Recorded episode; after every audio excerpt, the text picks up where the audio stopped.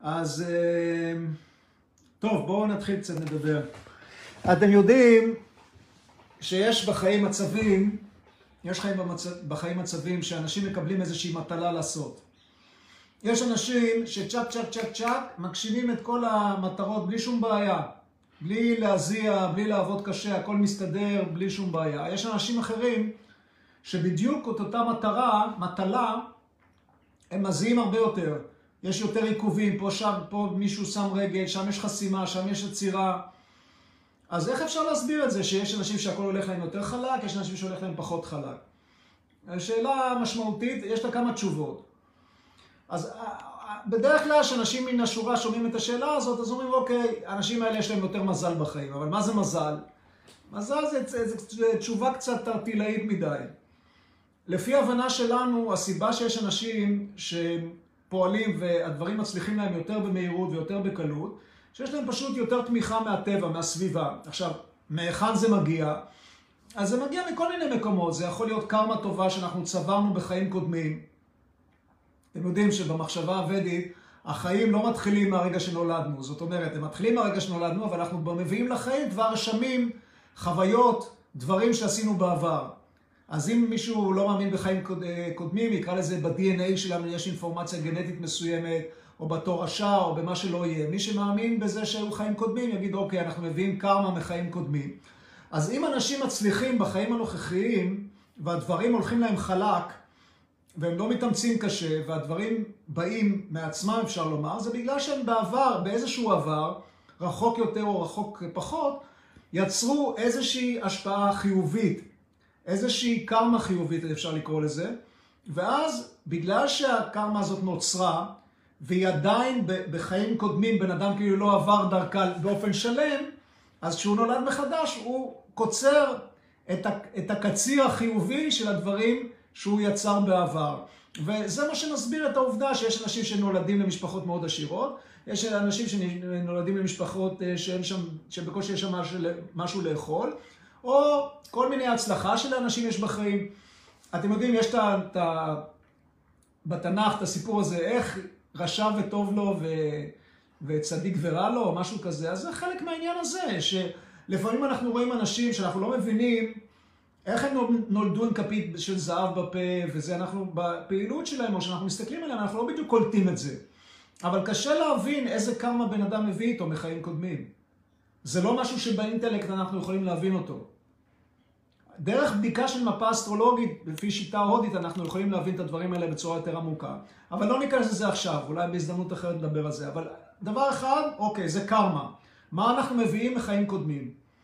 אבל זה, אין לנו כל כך שליטה על זה, מה שאנחנו מביאים, כי אנחנו, כל אחד מביא דברים אחרים.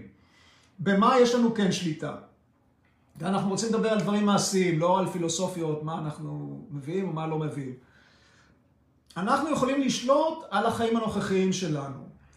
ואיך אנחנו יכולים לעשות את זה? שוב, על ידי מה שכולכם עושים, שזה המדיטציה הטרנסצנדנטלית. כי מה שקורה כשאנחנו מודדים, ואנחנו עוברים מעבר לרעשים, מעבר לפעילות המנטלית האינטנסיבית, וחווים בתוכנו את המקום הטרנסצנדנטלי, את השקט הזה הפנימי, אז דיברנו על כך בעבר שזה לא סתם שקט. בעצם במקום הרגוע, השקט הזה, כל חוקי הטבע שאחראים לכל הפעילות האינסופית הזאת שאנחנו רואים בחוץ בטבע, הם נמצאים בשקט הזה. וברגע שאנחנו חווים יותר ויותר את המקום הזה, אנחנו באופן טבעי יותר ויותר פועלים בהתאם לחוקי הטבע. שוב משפט קצת אבסטרקטי, אבל תחשבו על הרעיון. הרעיון עוד פעם, שבשקט הזה שיש במדיטציה, כל אותה אינטליגנציה אינסופית, אנרגיה אינסופית, שאחראית לכל מה שקורה שם בטבע, בחוץ. כי אנחנו רואים בטבע אינטליגנציה, דיברנו על זה גם בעבר, רואים סדר, רואים אינטליגנציה, ואנחנו חלק מהטבע, אז היא חייבת להיות קיימת גם בתוכנו. היכן היא קיימת? היא קיימת במקום השקט והרגוע הזה שנמצא בתוכנו. וכשאנחנו חווים את המקום הזה במדיטציה, בצורה סדירה, פעמיים ביום, יום אחרי יום, יותר ויותר אנחנו פועלים בצורה טבעית, בלי שנצטרך לחשוב על כך בכלל, בהתאם לחוקי הטבע, בהתאם לסביבה. ואז, ואז, הסיכויים שאנחנו נצליח יותר במה שאנחנו עושים, הסיכויים שאנחנו נגשים יותר את השאיפות שלנו, יהיו יותר גבוהים. כי אנחנו יותר בתיאום עם אותה אינטליגנציה אינסופית שפועלת בטבע. שקיימת בתוכנו במקום השקט הפנימי הזה, שאנחנו חווים אותו במדיטציה. ככה שבעצם אנחנו יכולים דרך תרגול של מדיטציה להגביר את היכולת שלנו לפעול בצורה מוצלחת בחיים ולקבל את התמיכה של הטבע, את הסיוע, אפשר לומר, מהאינטליגנציה של הטבע, להגשים את השאיפות שלנו בחיים. כך שהסיטואציה הזאת שאנשים פועלים ומצליחים ככה בצ'יק צ'אק להשיג את מה שהם רוצים, אנחנו יכולים ליצור אותה גם בצורה מכוונת על ידי התרגול היומיומי הזה שאנחנו עושים. אני מדגיש יומיומי כי הסדירות כאן היא מאוד חשובה. אם פעם אנחנו כן עושים, פעם אנחנו לא עושים, אז התוצאות יהיו בהתאם.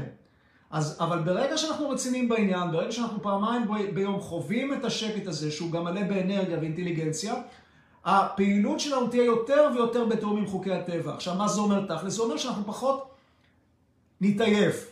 זה אומר שאנחנו פש, פחות נקרא את עצמנו כדי להשיג כל מיני שאיפות שיש לנו בחיים.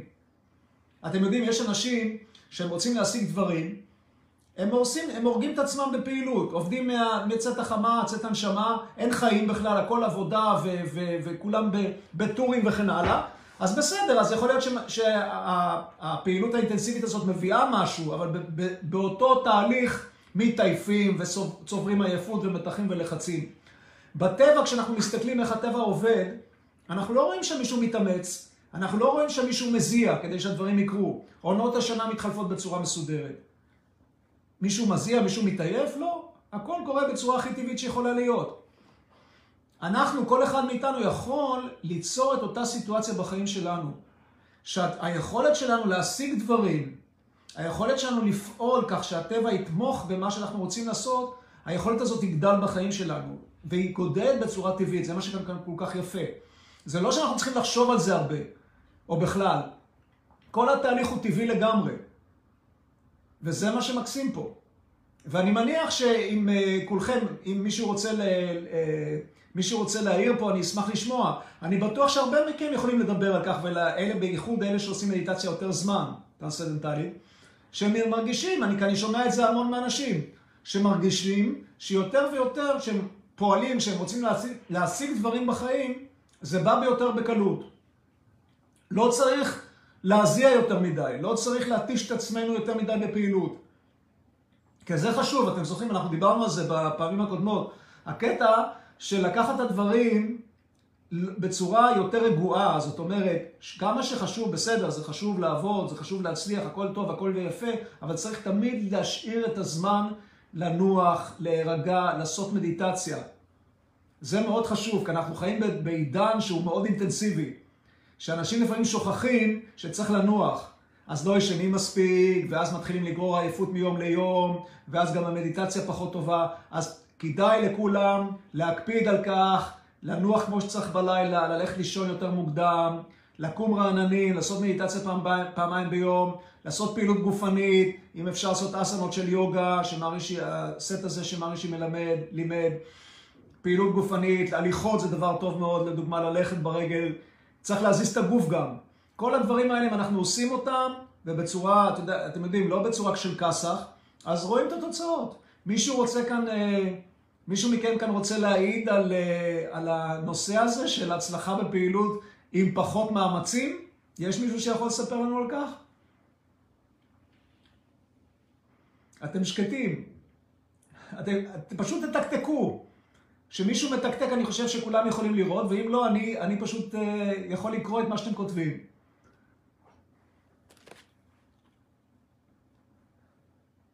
אחד הדברים, רגע, אה, רגע, הנה, כן, אני רואה למעלה, סליחה, לא, לא לקחתי את ההערות למטה. ג'וני אומר, אחד הדברים שאני הכי המום מהם זה איך מסתדרים לי דברים יותר מתמיד מהיום שהתחלתי למדוד. אני ממש, ממש שם לב לזה וכל פעם נדע מחדש. זה בדיוק מה שאני מדבר, ג'וני. רגע, בוא נראה מה אתה ממשיך פה לכתוב. אה, הוא לא נכנס לי ליותר מזה.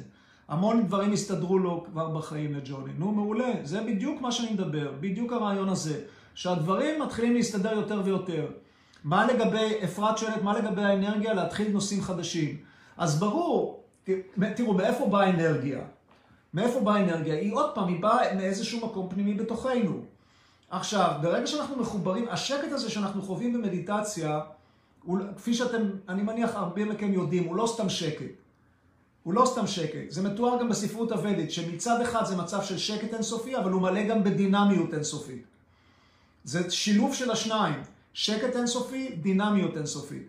במחשבה הוודית יש תמונה נורא יפה, אני אולי אשים אותה אחרי שנסיים את המדיטציה, נתחיל אותה עוד מעט. אני אשים תמונה של נטרג'ה. נטרג'ה זה תמונה של שיבה, של פסל, שיבה שהוא נמצא, שהוא רוקד. עכשיו, מה פתאום נזכרתי כרגע בתמונה הזאת של, נת... של שיבה רוקד? כי הוא בדיוק, התמונה הזאת מסמלת את כל הסיפור הזה שדיברנו עד עכשיו. כי מה, מה קורה שם? אם מסתכלים על הפנים של שיבה, שיבה מייצג שקט. את השקט הזה, את התודעה הטרנסצנדנטלית הזאת שקיימת בבסיס הבריאה. אם מסתכלים על הפנים של הפסל, רואים שפשוט נכנסים למצב של שקט. כל הפנים מביעות שקט עמוק, רגיעה עמוקה, עיניים כזה חצי, חצי פתוחות. אתם תראו, אני אשים את התמונה אחר כך. תזכרו להיכנס ולראות. כל הפנים בשקט טוטאלי. עכשיו, כשאתם מסיטים את, ה, את הראייה שלכם להיקף של התמונה, אתם רואים שהוא נמצא בפוזיציה של ריקוד. נטרג'ה זה הרקדן הקוסמי, שהריקוד שלו יוצר את הבריאה. אז כל הידיים שלו, יש לו כמה ידיים, לא, אין לו רק שני ידיים, כל יד מסמלת איזושהי אנרגיה מסוימת. הידיים שלו נמצאות ככה בתנופה, ביד אחד הוא מכה בטוב, ביד אחד יש שלבות של אש שמראה אנרגיה, חום. הרגליים בתנועה של ריקוד. זאת אומרת, כל הגוף, כל מה שקורה מסביב מביע אנרגיה אינסופית, ויחד עם זה הפנים שלו מביעות שקט אינסופי. ושתי הדברים האלה נמצאים ביחד, שקט אינסופי ואנרגיה אינסופית. וזה מה שמאפיין את המצב הטרנסצדנטלי. וזה, מאיפה הגעתי לכל הסיפור הזה, קצת נסחפתי, אבל זה ביחס לשאלה שאפרת שואלת, מה לגבי האנרגיה להתחיל נושאים חדשים. אז בגלל שהשקט הזה שאנחנו חווים, הוא מצד אחד מתאפיין ברגיעה, בשקט, בטוטליות רגועה, מצד שני בדינמיות אינסופית, באנרגיה אינסופית, אז ככל שאנחנו חווים יותר את המקום הזה, אנחנו מתמלאים גם ביותר אנרגיה. עכשיו, עוד פעם, זה לא שזה מספיק. כי כפי שאמרתי כמה פעמים בעבר, בן אדם יכול לעשות מדיטציה פעמיים ביום, אבל אם הוא הולך לישון בשתיים בלילה ולא ישן מספיק, אז המדיטציה תעשה את האפקט, אבל לא את האפקט המלא. כי אז אנחנו נהיה עייפים במדיטציה. אז תמיד לזכור שצריך לנוח כמו שצריך. צריך לישון כמו שצריך, זה לא בא במקום שינה. אוקיי? בואו נראה אם יש עוד הערות. אוליביה אומרת, אכן החיים פחות מאומצים. יפה מאוד. יוטבת, גם לי מאוד מסתדרים לבד דברים, בייחוד שאני מפסיקה לדאוג. נכון, וכדי להפסיק לדאוג, אם אנחנו יותר רגועים, חווים את השקט הזה בפנים, אז הדאגות, אתם מכירים את זה שנאמר יום אחד משהו מדאיג אתכם. אתם ככה דברים דואגים וזה, ואז אתם הולכים ויושבים ועושים מדיטציה, אתם שמים את המדיטציה, שכחתם בכלל מה הדאיג אתכם. חוויתם דברים כאלו, כי אני זוכר דברים כאלו. זה, זה קורה לפעמים. אה, נעמה, ביחס לשעון קיץ ושעון חורף, אנחנו משאירים את זה באותו דבר. גם בחורף וגם בקיץ, איורבדה ממליצה ללכת לישון באזור של עשר, ולקום לפני שש. לא משנה אם זה שעון קיץ, שעון ערב. דניאלה קורא, גם מסכימה, המדיטציה עוזרת לי להסתכרן עם הטבע ועם היקום, זה ממש מדויק, דיברנו על זה, נכון? איזה יופי, אוליביה, משפט יפה. אוליביה אומרת, אני טוענת שהמזכירה הקוסמית שלי מסדרת לי את היומן, סינכרון אדיר, יפה מאוד. אדיר, המדיטציה משרה רוגע בחיים, זאת המחשבות חיוביות יותר. יפה מאוד, נו, אני שמח לשמוע שאני לא, שאני לא מדבר על תיאוריות, שאתם חווים את הדברים האלו.